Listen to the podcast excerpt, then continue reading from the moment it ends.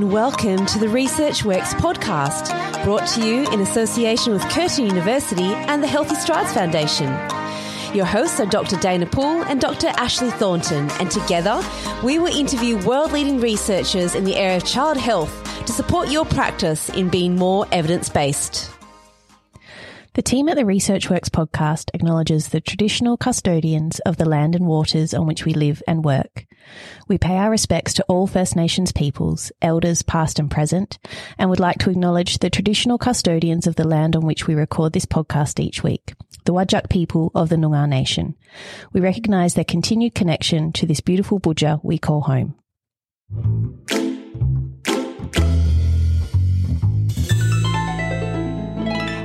Everyone. I'm so glad you decided to join us for another episode of the Research Works podcast. Yes, welcome back, everyone. Oh, Happy to have you here again. Today, we're talking with Georgia McKenzie, who is a PhD student at La Trobe University in Melbourne, Victoria. Welcome, Georgia. Welcome. Thank you. Thanks for having me. Thanks for joining us today. We're, I think we're really excited to talk to you about this work. Yes. uh, it connects a lot of favorites for us. It's It qualitative, it involves physical activity. So it's right in our wheelhouse, tick, tick, tick. Yeah. Um, and the article that we're discussing for all of our listeners is called Finding What Works for Me, a qualitative study of factors influencing community gym participation in young adults with cerebral palsy. And this was published in Disability and Rehabilitation in June 2022. Yeah, well done. Well done. Yeah. so let's tell you a bit more about Georgia. Georgia McKenzie is a physiotherapist at the St Vincent's Hospital Young Adult Complex Disability Service, working with young adults with cerebral palsy to make the transition from paediatric to the adult world. She's a current PhD candidate with La Trobe University and CP Achieve, investigating the factors influencing gym participation for adults with cerebral palsy and how to best support participation in the gym. She has a special interest in working with young adults to engage in physical activity within their local communities. love this. Mm-hmm. Again, you can see why we love all this. Yeah, I think yeah. that transition space So is great. such an important mm-hmm. one. And so, yeah, this is really valuable work, Georgia. Thank you. I'm obviously quite interested in it. Yeah. well, I think it's one of those things that, you know, when we listen to what the content that's about to come, I just know there's going to be a lot of things we can think about. It's relevant for so many people. You know, kids do grow up to become adults. We want healthy lifestyles and what they say matters. And I think that's why this paper, you know, really caught our interest and why we wanted Yeah. to have a chat with you about it today. For Yeah. sure.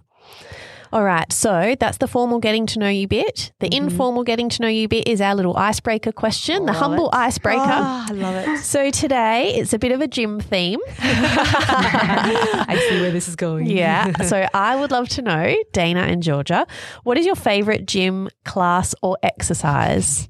you go first, Georgia. Guess first. Okay, all right. Um, it's interesting because I, prior to this research, have not been a gym person myself. Okay. Um, Ah. But I have found that I really love strength training. So Yep. I like to go in, do the strength exercises, and mostly avoid the um, the bike and the treadmill. So Yeah. Yeah. I'll say strength exercise. Yeah. You get Yeah. bang for your buck with that. And I think increasingly more people understand that, don't they? I mean, there's been this whole rise of it on Instagram, I think, as you see, and people are doing more strength stuff. Look, I, I, I'm not really, I did go to the gym a lot when I was younger, and I just hit this point where I was like, I just don't like this environment for mm. me. I just didn't like the the gym setting. I just like being outdoors for me. Yeah. So I, I run a lot and it fluctuates how obsessed I feel with running from any point in time. And at the moment, I'm doing, as everyone's going to be sick of me saying this, I love my zone two train at the moment because I'm trying to get back into running again. Mm. So I'm just watching my heart rate so that I can actually enjoy my run and actually improve my fitness. So I'm, I'm really Yeah. loving that. But if I had to choose a particular exercise for just getting bang for your buck, I would have to say the humble burpee because you can do a minute's worth of it and you, can tick all your boxes. Like your heart rate's elevated, you've got everything, the blood's pumping, your brain's activated, and you can get going into stuff. And I feel like, you know, if you if you feel like you need to just get your heart rate up, that does it. First two Yeah. burpees, you're like, I got this. Three, four, mm-hmm. five, I don't. I don't got this. I can't get up off the floor. Oh, burpees. Yeah. well, just to get the, it's not a lovely exercise, but you know, you just ticks the boxes quickly. Yeah, yeah, all. no, Yeah, I, I you know? appreciate that. It's Yeah. taking me back to my hockey preseason days. So there's Oh, some yes. there's some underlying trauma there that I'm just working through. As you mentioned, burpees. I know they seem more as punishment, aren't yeah, they? hundred percent, Yeah. hundred percent. Um, for me, I love a good deadlift. Yeah. Yeah. Yeah. Yeah. Love a good deadlift. I don't know, there's something really satisfying about It's it. true, because it's, isn't it's there? easy. Like the technique, I mean, it's hard to get the technique right, Yeah, but yeah. it's it's quite a straightforward movement. Um, but I also I went to one spin class. I've been to one spin class in my life, Yeah. and it I actually. Re- Despite being on a bike, which I don't like so much, I, re- I really enjoyed Yeah. the enthusiasm that everyone, like, I think everyone yes. who's at a spin class is really buying into the, yeah. Yeah. the spin Yeah. class vibe. So that was really fun for oh, me. Okay. Yeah. Yeah. At least that's fun. I think that'd be really cool. Yeah. You know what I'd love to say? I'm just going to add this in. Not that I'm just going to try to take over this this clip at all, but I, I wish I could say my favorite exercise was a pull up. I really Oh, want to be able It's to an do a pull-up. aspirational exercise. too. It's aspirational, and I see it. And look, one of your PhD supervisors, I know, can just nail Oh, these. So yes. Claire can can If you're do listening, these. Oh yeah. my gosh! And I just want to do one. And Me too. It's like a life goal. Yeah. Right, Just- right. Just one. yes, and I feel like all you need is one. Because if you were ever like hanging over the edge of a cliff and you need to save yourself, right now I couldn't. I just have to fall. Mm. Whereas if I could just do one pull up, I could save myself. I feel like it's survival. I've done one once. Have you? Well, but I had a caveat. I had the the big elastic But support band under cool me, though. like yeah, pushing my legs up. So Mm. it was it was satisfying to do Yeah. it. Yeah. Couldn't do it without the band, but so if I was on the cliff, I'd need the band. Someone give me a boost. yeah. So just yes, just a note from the producer's desk. Yes. Exactly where are you guys? Oh, what are you guys doing when you're hanging off the side of cliffs? Uh, it's, what was Tom Cruise doing when he was hanging off the side of a cliff? it's always in the movies. Saving Somehow. world. That's right. That's right. You never know when you're in a circumstance where like the bridge gives way, you fling yourself over to the edge, you hang over the edge, and you're like, I just got to pull myself up. yeah, or even just to get out of the pool. I hear you. and you got to pick your moment sometimes. Thanks for chiming in on that one. yeah, thanks, Ed.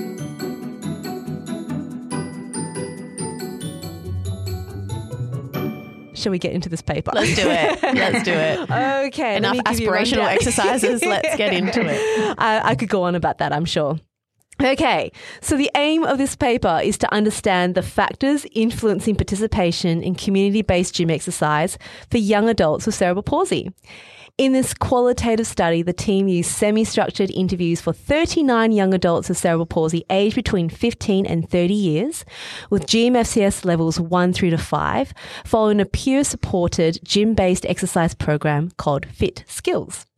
With the overarching theme being finding what works for me, young adults identified four interrelated themes that influence whether gym participation worked for them or not. This includes psychological factors, social participation, context, organizational, and logistical support and cost. Mm, Thank you for that one. summary, Dana. You're very welcome.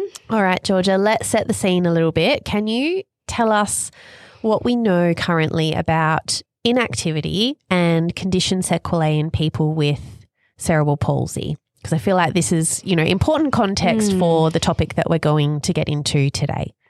Yeah, definitely. Um, and I guess the first point of to make would be that um, CP itself is not a progressive condition, Mm. and but what we do tend to notice uh, in adulthood is that there is a decline in function um, as this group age. Mm. So, um, particularly, I guess, in that GMFCS two to four kind of range where um, they might start to use gait aids or start to use a wheelchair um, later in their life. Um, and that I guess can be related to uh, you know a few different things. There's there's changes to their muscles and bones as they age, so um, they start to see some of the impacts of their spasticity, um, weakness, and Mm. postural deformity. Um, and then there's this whole early aging uh, Mm. process that we see as well. So, um, you know, Mark Peterson in the US has done a lot of work on that, but we see earlier onset of conditions like um, heart disease, diabetes, osteoporosis, um, and at the same time, they are much less active uh, Yeah. than peers um, that don't have a disability. So Mm. um, we know how much influence physical activity can have on those cardiometabolic conditions and Mm. things like building strength and cardiovascular fitness. Um, so I guess that they're all quite interrelated, and um, that's where I guess we see the potential for physical activity to have really good impact on on the function and the Yeah. um, health and well-being of that group. Yeah, yeah. And just on that well-being point, I think, you know, Yeah. a lot of what we know is focused around the the physical benefits of physical activity, but we are, you know, I think um, we're starting to appreciate more some of the the other benefits to being physically Mm. active beyond just those physical ones. Can we talk a bit about, I suppose, the the social or more well being elements? Yeah, for sure. Um, so I think it's happening more in the mainstream world. So Mm. um, definitely in physical activity literature more generally, um, Yeah. there's recognition of the mental health um, benefits of, of participating regularly in exercise. Mm. And I think in the mental health field as well, it's becoming more of a part of um, treatment, like mental health treatment. Yeah. Yep. Yeah. Um, and it's starting to be recognized in the recreation industry as well, like in their promotion of their Mm. health promotion. Mm. But I think um, for people with physical disabilities, we definitely, in terms of the literature, um, we still tend to have a, quite a focus on the physical outcomes of yeah. um, any interventions for that group. And so we don't actually really know a lot about Yeah. how physical activity impacts um, mental health and well-being for people with disabilities. Yeah. I guess it's always a thing of how you measure it, right? I feel like in, the, in the other spaces, um, we've got more recognition because we've got more tools that we can we can Mm. measure this with now, and I think Yeah. it's it's quite hard to measure that in in different sort of clinical populations. Mm. But these are all things that we can relate to ourselves. How many times, you know, I, often have like a sore neck. Probably it's because I sit in front of the computer and a really bad posture and I should know better. But, you know, what's the best remedy for that often is I make sure I exercise and I go for a walk. I don't cause harm to it. But you do you know how you feel after that. And you're like, oh, yeah, it's gone. Like my headache's gone. And, and there are things that we know that happen physiologically that are relevant to, to all human bodies, right? Yeah. Um, so yeah, I, it's really good that you've, you've talked about all the aspects of, Yeah. of physical activity, which we've spoken about many times have, now, haven't yeah, we? Yeah, yeah. So we know that you know the. We often talk about children and then we talk about adults with cerebral palsy, but yours is really unique in that we're talking about that transition phase. What are some of the things we really need to consider during this transition phase? Um, yeah, good question. I Mm. think um, transition to adulthood is, again, it's really important for all of us. So, yeah. um, you know, we're really in that phase of life. We're really developing our independence. Um, you know, our starting to make decisions about what what we want to participate in and how we Mm. want to participate.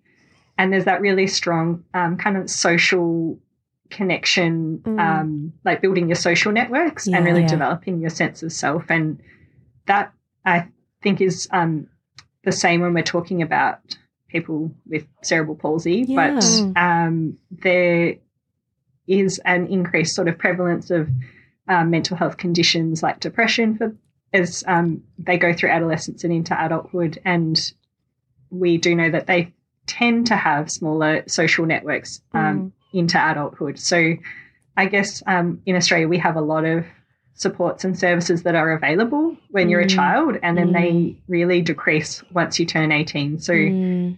um, I guess being able to support someone during that transition, you know, mid teens into your Yeah. early 20s um, really means that you're helping to set that person up for Yeah. um, life in, in our Australian um, Yeah. setting where there Yeah. not as much um, support available. Yeah. Yeah. Yep. Yeah. There's often those real hard cut-offs, or there traditionally was, There is, and I suppose there is still remnants of that in our community, even though funding structures are more like you know more, more lifelong. But even you think about hospitals, pediatric Yeah. to adults, I know it's a source of anxiety for for parents and the children Yeah. going, what what happens after this? Yeah. Finishing school, all Yeah. that Yeah. support, And they kind of all coincide, all don't they? It's yeah. all Yeah. of those structured opportunities Yep. for connection Mhm. and interaction Mhm. tend to drop off at the same right. time. Yeah. And suddenly all these things happen that we know that happen from in cerebral palsy in terms of that that you know speedier aging process. So you feel like you're you're not as fit, you don't feel as strong, and so all that happens in that time. Mm. It's it's a big it's a big period to really consider. Yeah. Is- yeah. Yeah. So for young adults with CP who are are trying to be physically active, what does that what does that look like in Mm. you know out in the big wide world? Because you know, and I, I know it's a very heterogeneous condition that we're talking about, and you know this is at a very general level, but Mm. I suppose there's things that able bodied people might not think about or consider when you're talking about, you know, the act of being physically active and all the things that they would need to think about when Yeah. trying to do that. Yeah. So we yeah. talk, can we talk about what some of those things might be might be?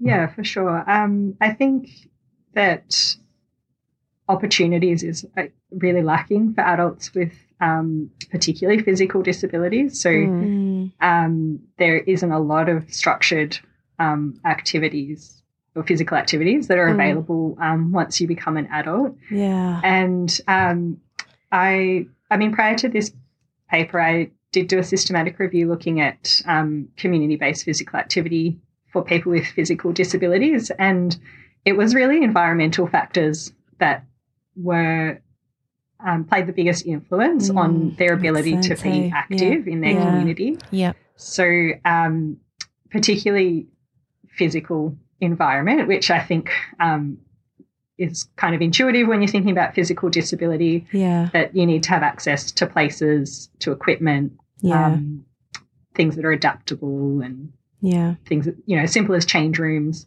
Yeah. um, that you can use. But the other big one was the social environment. yeah. and- Mm. yeah so that was um, really looking at like the attitudes and the behaviors of um, the people that Mm. were in that exercise setting so Mm. um, whether it be sport or the gym um, yeah.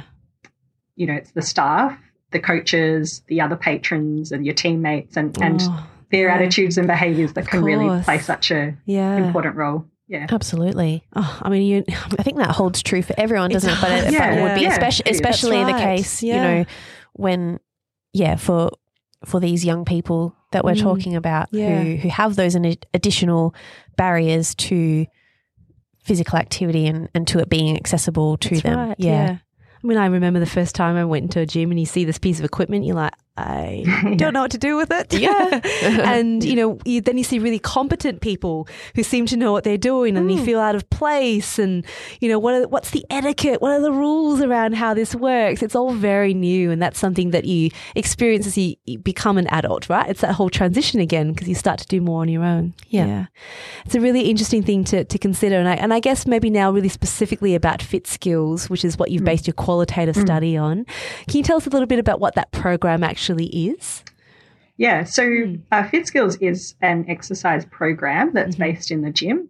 Um, it was developed here in Melbourne by one of my supervisors, so that's Professor Nora Shields. Mhm. And I guess uh, it's a 12 week, twice a week gym program, and it is run in a local community gym. Wonderful. Um, and it's an evidence based program, so the all of the exercise prescription is done by a physio or an EP Mhm. and based on um, you know the strength recommendation like a strength training um, program Mm. um, so what i guess what's really unique about it though is that it's got a real peer support element to it so Right. every young person who does the program gets matched up with a student mentor Yeah. Um, so because they it was run through La Trobe Uni. They recruited through the allied or through the health um, sciences um, field. So it could be a physio student or an OT student, um, speech, podiatry, nursing. It really wasn't. It didn't have to be someone who had exercise experience or exercise knowledge, but just um, someone who would provide peer support for that 12 weeks while they went to the gym and Right. exercised together. Wow. Okay. Yeah. Gosh. And how many people participated in that? Sound like it sounds pretty intensive. Yeah. Uh, in yeah, of the, the, the breadth Um, of the study. yeah. yeah. It, it's been running for about 10 years though. And so there's been smaller studies leading up. But this Yeah, one that sure. that this paper um, related to was a big feasibility trial. So Sure. there was 123 young people who Wow. um, were aged 13 to 30 with Right. a disability that, that went through the program in um, gyms like all across Melbourne. So Oh, it was a pretty big trial. Yeah. Yeah. That's incredible. Yeah. Um, well, that's really important context. So, talk to us then about the participants in this paper, this qualitative paper. How did how did you collect this data, and tell us a little bit, I suppose, broadly about the participants that you had in your study? Yeah, so I was looking at um, 15 to 30 years old, so focusing more on that um, late teens and that transition phase into Yep. adulthood, Uh-huh. um, and and um, cerebral palsy. So uh, that was the particular um, group that I was interested in. Um, it was a qualitative study, so we were really looking to see what their experiences were with the Mm. program. Um, there was other outcomes that were outcome measures and things that were done that formed part of other papers, but this Sure. one was really Yeah. about their experiences Yeah. exercising in the gym. Yeah. Yeah. And that's really important context to draw meaning out of some of those other, uh, I suppose, more quantitative outcome measures, isn't it? Like it's, we always talk about this kind of the complementary nature of quantitative and qualitative Mm. data. And that qualitative component is, is really rich, I think, and adds a lot to our understanding about how we might Mm. try and implement these types of studies more broadly or, Yeah. you know, scale them up. What's working, Yeah. what's not? Yep. What do people take away from that as participants in these studies? so much great information and all of that. And, and yeah. And I guess that's the value of what it is that we're about to talk about in terms of the results, hey? Yeah. Okay, so your overarching um, theme in terms of results was finding what works for me. Um, so I, I noticed that you sort of had these four main themes out of that. So let's go through them like one by one. And I know that they're all kind of related, really. I think they're all kind of really feed into each other, which is the beauty of qualitative research as well, is that you Yeah. can find these themes and bring them all down. It's, it's like it's like magic, actually. I mean, there's a lot of work behind it, but you know how you can come up with it. It's amazing. Um, so the first one, let's talk about the psychological factors. Yeah, talk more about what you actually found there.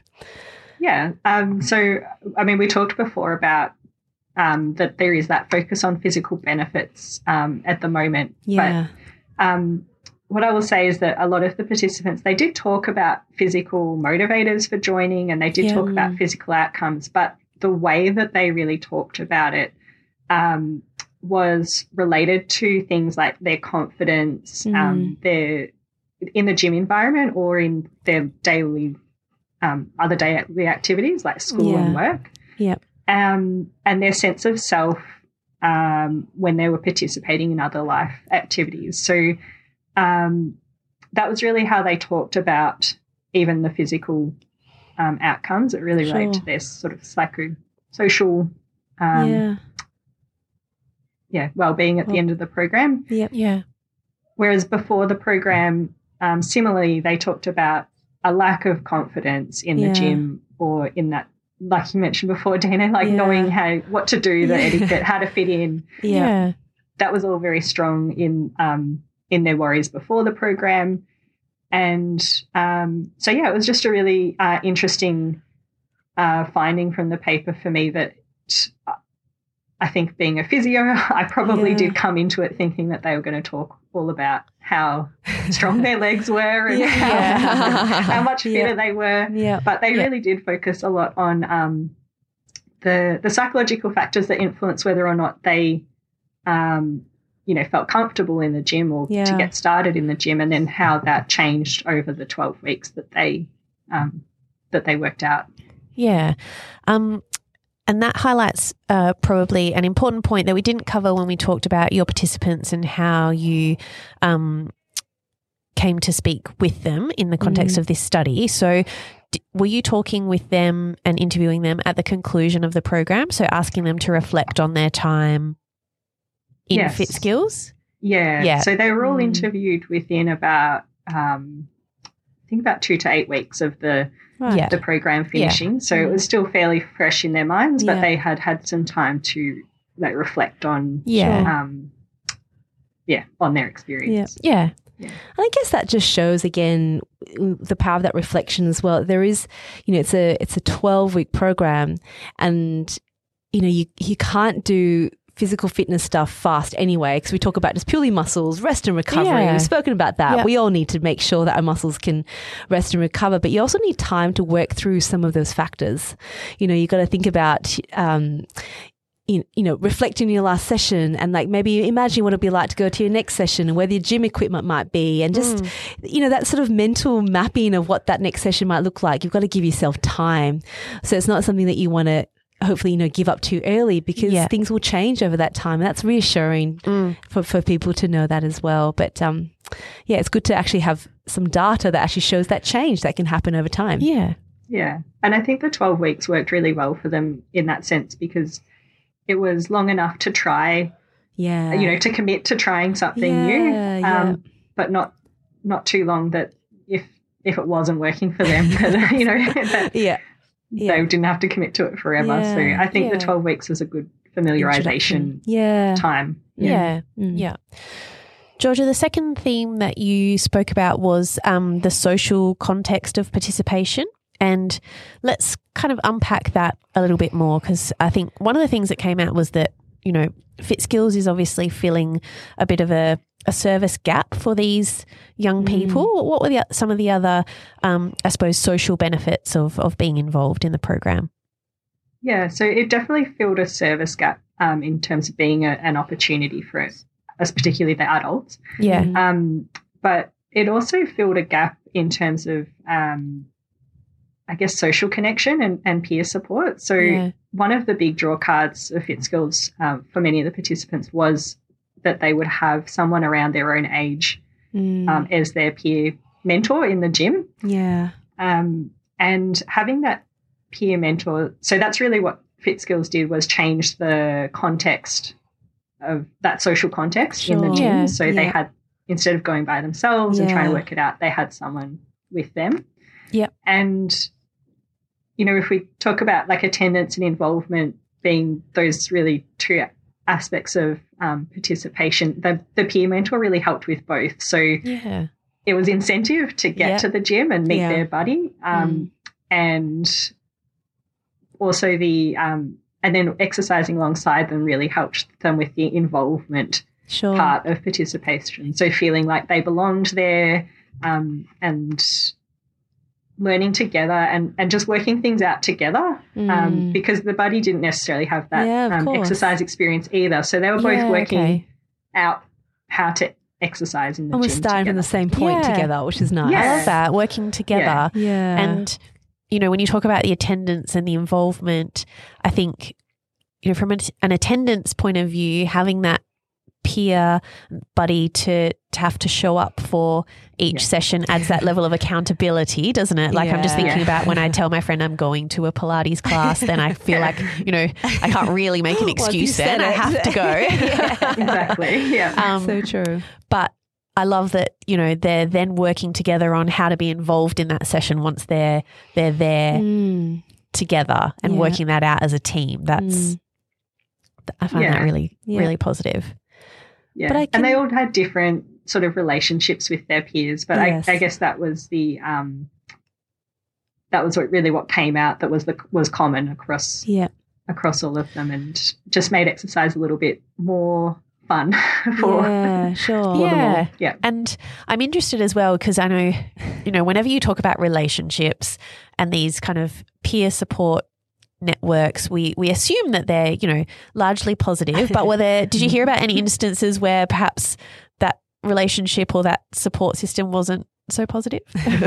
yeah. Of course. I mean, at the end of the day, it's all it's all people and you know putting people together. Yeah. So um, it all depends on the personalities and and the um, yeah attitudes of each party. So Mm. overall, overall they were positive, but um, there was a few cases where people had more negative experiences. Um, I guess one one part usually related to scheduling. So um, Okay. sometimes it was hard to get the relationship sort of clicking with the mentor because they might have different schedules they were trying to work around, and it was harder to get to the gym at Yeah. the same time. Yeah. And then, of course, there was a couple of um, participants whose mentors were, they didn't consider that they were really attentive enough or maybe there for the right reasons. Mm. And, and that kind of negatively impacted on their, I would say, their involvement in the Sure. program Yeah. because Yeah. they still did the program and they Yeah. Yeah. still saw benefits from Mhm. doing the exercise, but Mhm. the, yeah, the peer relationship didn't work as well for them. Yeah. Yeah. Yeah, it's fair to, to acknowledge that. And I imagine there'd be a difference between whether someone's functioning within GMFCS level one versus three or four and what that peer support mentor might have had previous experience with because they may not have had that before or, you know, those sort of interactions, they're, they're new learning curves too. But Yeah. that is also the reality of um, doing more within the community. Did you, did you see anything based on that at all? On the different Um, levels? I don't think it was particularly based on the um, GMFCS levels. Mhm. Um, all of the um, mentors do do go through sort of a um, bit of a training Yeah, sure. um, program. So Yeah. yeah, it might be new to them to to interact with people with Mm. disability, but they do have a bit of sort of base knowledge that they get through the training program.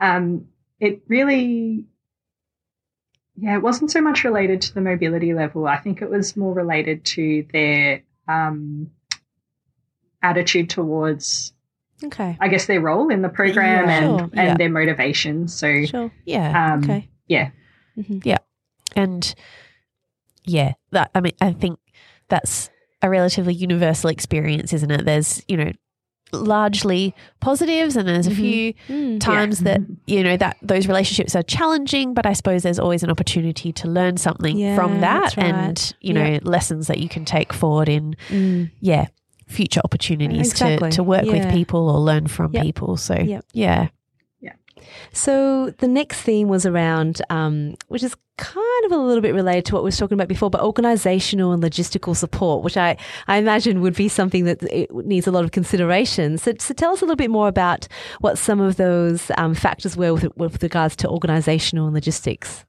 yeah. Um, so I, I think this is probably not new Yeah. to Yeah. um, it- like it's always a barrier to physical activity participation for Yeah. um, people with disability and Yeah. our participants really recognize that that as well um, Mm.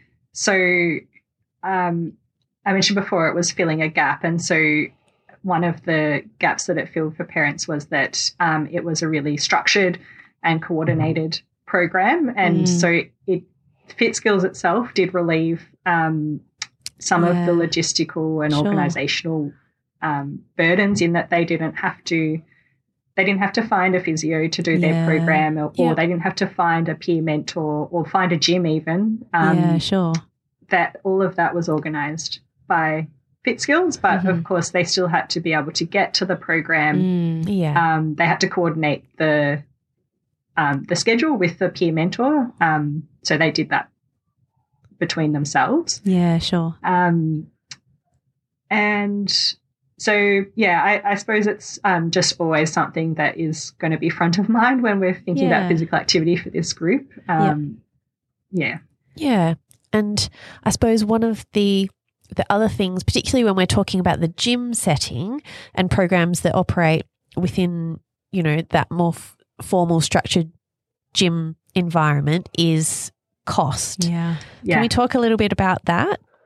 Yeah, so um, I guess that was the other, the sort of final big um, theme that came out because FitSkills uh, running as a research program was free for the participants. Yeah. Mm. Um, so cost is always comes up as a big barrier um, for physical activity participation, and um, so that was one attraction of the program. But FitSkills um, itself, it does run as a fee for service program in Yep. the real world. Um, Yep. And so I guess it was a facilitator for a lot of the families that wanted to try it as an opportunity um, because gym membership costs and casual entry are, are often seen as quite expensive. And um, for our participants, they didn't feel like um, paying. So this is after they finished the FitSkills program. They didn't feel like paying for a gym membership was really value for money for them. Yeah. Um, okay. If they're only going once or twice a week, Fair. um, yep. that that wasn't worth it. Yep. And then they also have to obviously pay for um, the additional uh, things that relate to their disability, like Mm. getting to the gym if they can't Sure. get there Yeah. themselves, and Yep. also a support worker if they need a support worker to come and assist them Yep. um, with personal care or Mm. um, transport. Yeah. Mm. Yeah. I mean, there's a lot of things to consider, isn't that? Mhm. not there? I mean, that's why we are. That's why teams of researchers are, are working to try to find ways to break down those barriers because we know there are these barriers Yeah. and cost is one of them. And um, we know that we're, we're so fortunate in Australia to have the National Disability Insurance Scheme, the Mm. NDIS. And whilst you can access that funding, you need to uh, plan to have that funding Yeah. and you need to think ahead of time for it. So there are things that need to be considered and, and the role that therapists and families can play in helping to create those plans is really significant. But again, requires that organization and logistics to be able to, to overcome those barriers, Yeah. right? Yeah. They don't just Mm. happen, unfortunately. No. Yeah. yeah. They're very closely related because, yes, you can get the funding for Yeah. the transport and the support worker. Mhm.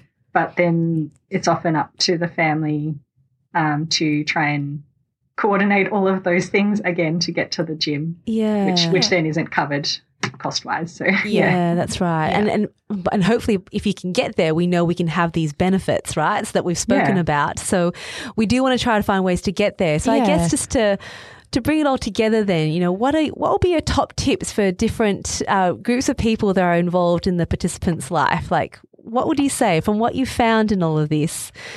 What would you recommend?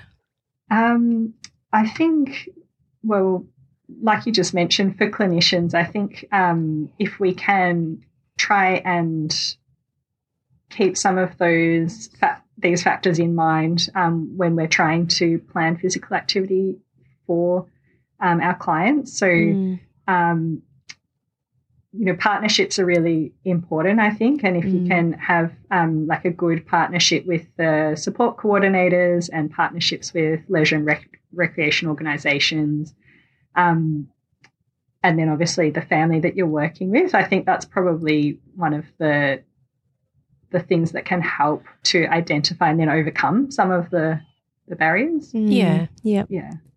And I Um, guess it's just noting that there's value for money. So um, that at the end of the day is what we need to be able to demonstrate. And if we can show that we can keep someone more active and part of their community and, um, you know, be just be able to be to do what they want to be able to do and you know daily health and well-being they're all just key factors when you think about the main outcomes you want to get so we just need to be able to highlight Yeah. why it's important why Yeah. it's necessary Yeah, and in the paper, Georgia, you mentioned um, that we might need to con- reconsider how we actually prompt Yeah. people to be physically active. Can you? Wh- what does that mean? Can you talk to us a little bit more about that? Uh, yeah, so um, I guess going back to what we discussed at the beginning about the um, the focus on physical benefits, Yeah. um, it, it really did come out quite strongly from the participants that um, there was all these other um, things going on in terms of confidence and sense of self and Yeah. um, a- and the ability to try something and develop their own preferences. Yep. Um, so I think um, when we're when we're talking about physical activity to these families and to these clients, um, and also when we're uh, you know justifying things in terms of what supports that they need and Yeah. um, what funding that they require, um, if we can really try and keep some of those additional um, mental health and Yeah. social benefits um, at the forefront, then um, that was really important to the participants in Yeah. this study. So Yep. I just um, I think there's a lot of opportunity for us to probably expand our um, health promotion for this yeah. group. Yep. Yep. Hard agree. I, I reckon, yeah, I love it because you can talk about you know they increase their their manual muscle testing score, their handheld dynamometry by this, but what does it mean for that person? And at the end of the day, that's what the NDIS is for. It's about the participant being able to to reach their goals and aspirations. You know, it, it's all about Yeah. it's all about that. So Yeah, and what's going to keep them coming back? Is That's it right, is it yeah. you know a, a change in X Mm. you know variable that's Mhm. related to their motor function, Mm. or is it the the psychological benefits that they get from being physically active? Yeah, you know, it's Yeah. probably a That's right. combination, but yeah. you know, on a day to day basis, it's Mhm. probably how it's making them feel. And long term, Yeah. you know, just the health economics of it, right? So just you don't need a physio for every single time you go to the gym. I mean, we'd love to go all the time, but the reality is you don't need us all the time. if You can have it set up and get the right supports in place. And I think that's a that's powerful and really really important. um, Yeah. Yeah. moving forward. And then Yeah. you're giving someone opportunities Yeah. to develop their their social networks yeah, and their that's you know their their place within their own local community that is so we um, don't get in the way because we get in the Yeah. way. We just don't get in the way. Yeah, yeah, yeah, yeah. Yeah. So Georgia, where to from here? What what are the next steps for you in this work? Yeah, um, I'm glad you asked that question. I'm obviously doing my PhD studies in this area, so I'm hoping to finish up at the end of the year. Fabulous. Yeah, but I'm also an investigator on a, a VicHealth grant, so um, a statewide program here in Victoria where we're working with um, in partnership with gyms to look at the social support and the cost um, factors. So uh, we're really hoping to shed a bit more light on how people with disability are currently supported in the gym and also how some of those cost um, barriers can be addressed. Wonderful. Um, Oh, yeah, so hopefully there'll be some Yeah. really practical and useful Yeah. information that comes out of that. And Yeah. yeah, uh, you know, being a clinician, we always just want really practical, useful um, Yeah. Strategies and tips and things uh, for our practice. So um, that's really my aim from um, my work is to hopefully have some, yeah, some good, It's great translation. Yeah, that's really exciting. useful Yeah. things. Yeah, That's wonderful. Oh, Yeah. that's really that's really exciting, and that's definitely like you know you've got uh we're one hundred percent behind it. It's not that Yeah. you needed us to be behind it, but we love it. We're advocates. yeah, absolutely, absolutely. Well, Georgia, thank you so much for for going through that paper. Um, we're not done yet. We thought we'd just bring back the Tell It to Ed segment for this because I think there'll be some great things that we can talk about from it. So, for all of our listeners, here we go. Tell it to Ed. Ed, as you know, is our producer. He doesn't have a background in child health, but he has been listening. He's been taking notes, I'm sure. So, this is a great opportunity, Georgia, for you to summarize your work in about 60 seconds or so to someone who isn't a researcher or a clinician. And uh, Ed, in turn, will have time for a question. So, Georgia, take it away to Ed. Hi, Ed. Um, so, in this study, I interviewed 39 adults with, or young adults with CP about their experiences exercising in the gym for 12 weeks um, with a peer mentor who was their gym buddy. Uh, we found some really interesting findings relating to how it influenced their confidence, their sense of self, um, their mood, and their self efficacy. And the reason um, that that is really interesting um, to us as researchers is because we often associate physical activity with physical improvement um, benefits for people with disability. And it was really the social involvement and the psychological health um, that were talked about the most by this group. So, yes, this paper gives us some valuable information um, for how we can try and engage with young people. Lovely. Well done, Georgia. Well great. done. I don't know how long that was. That was very good. perfect. Yeah, yeah. that was very good. All right, Ed, your turn for a question. Well, I I really love this. I love the whole gym and fitness thing, and it's been a few years since I've been at the gym, but I, I do remember my time at the gym and, and and how impactful it was in terms of physical fitness and how I felt and the people that I went to the gym with. And I this episode's been great, and I think you you've covered pretty much all of the the topics that I might have asked a question on. Um, so I guess my question is probably in relation to the translation of this and where this is kind of going. And it, there is this sense that the gym industry is very uh, unregulated. It doesn't. It doesn't have a lot of um, regulation. Um, yeah, so this is why this is a layman's segment.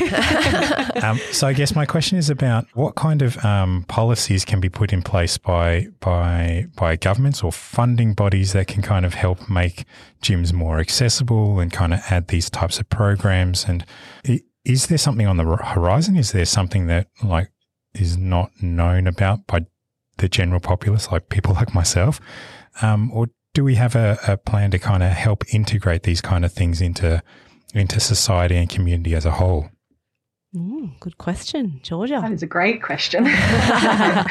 um, I guess we we do actually know that um, exercise is safe for most people with disability. I mean, similar to the rest of us, if you've mm. got like specific conditions or um, that you might need medical clearance for, but for the most part, it is safe. And so I think um, there's, like you said, there's not not any particular regulation in terms of like disability training or um, auditing gyms, anything like that. If if they're already offering programs, um, I think that I'm I'm not sure what my thoughts are on um, having things like audits, mm. but I do think mm. that having really strong partnerships is probably the um, the way to go. So developing programs that are, you know, in partnership, for instance, with a university or a disability organization, okay. clinicians, you know, like if we're all involved in the development of a program and then can evaluate the